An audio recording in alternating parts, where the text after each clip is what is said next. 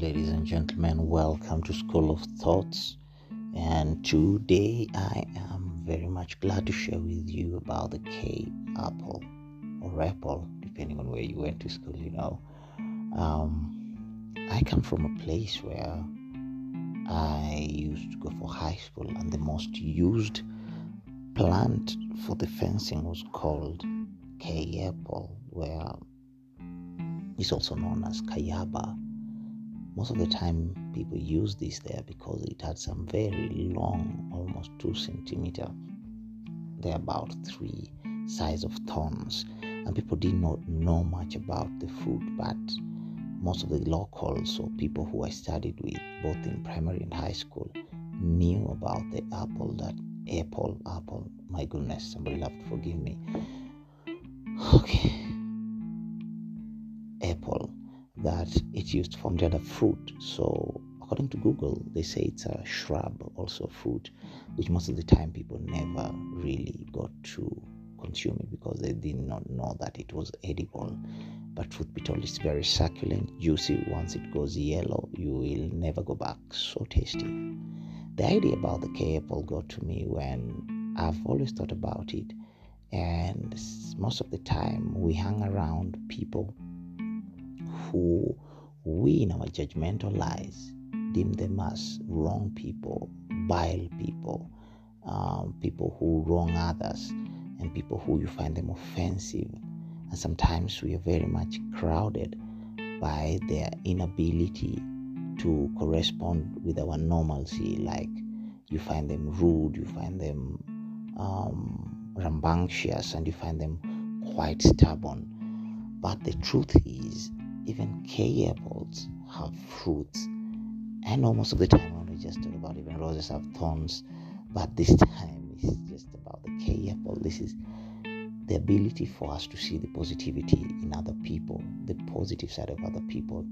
I'll tell you for an example, I have some friends who sometimes they also view me with my faults as friends, yes, and also I have really viewed on their faults and I find myself complaining about them. But when I sit down again and start to rethink about relationship and the type of impact they brought into my life, of course, I have two or three or four things to mention about them, sometimes even five. And I'm certain if you sit down longer, I'll be able to get even 10 reasons why I'll keep on hanging around them. The people who are street smart better than us, of course, they might be noisy, annoying, and obnoxious. But truth be told, they are teaching you something. They are street smart. They know how to maneuver their ways, they know how to negotiate, and these are things that we learn from them. Some are literally annoying, but their boldness and their ability to just put themselves out there is what gets them deals, get them to be liked, or get them get their way through other things, which is something we need to learn from our mild, modest, calm, collected positions. There is need for us to learn how to sometimes speak out and speak up. Also, there are friends uh, or even colleagues who we find very, very, very abrasive in this sense. What they say and how they behave really affects us and gets to our nerves. But most of the time, when you come to sit down again and think about them, you realize that actually this is just but a thorn but of course they have some lots of fruits in them.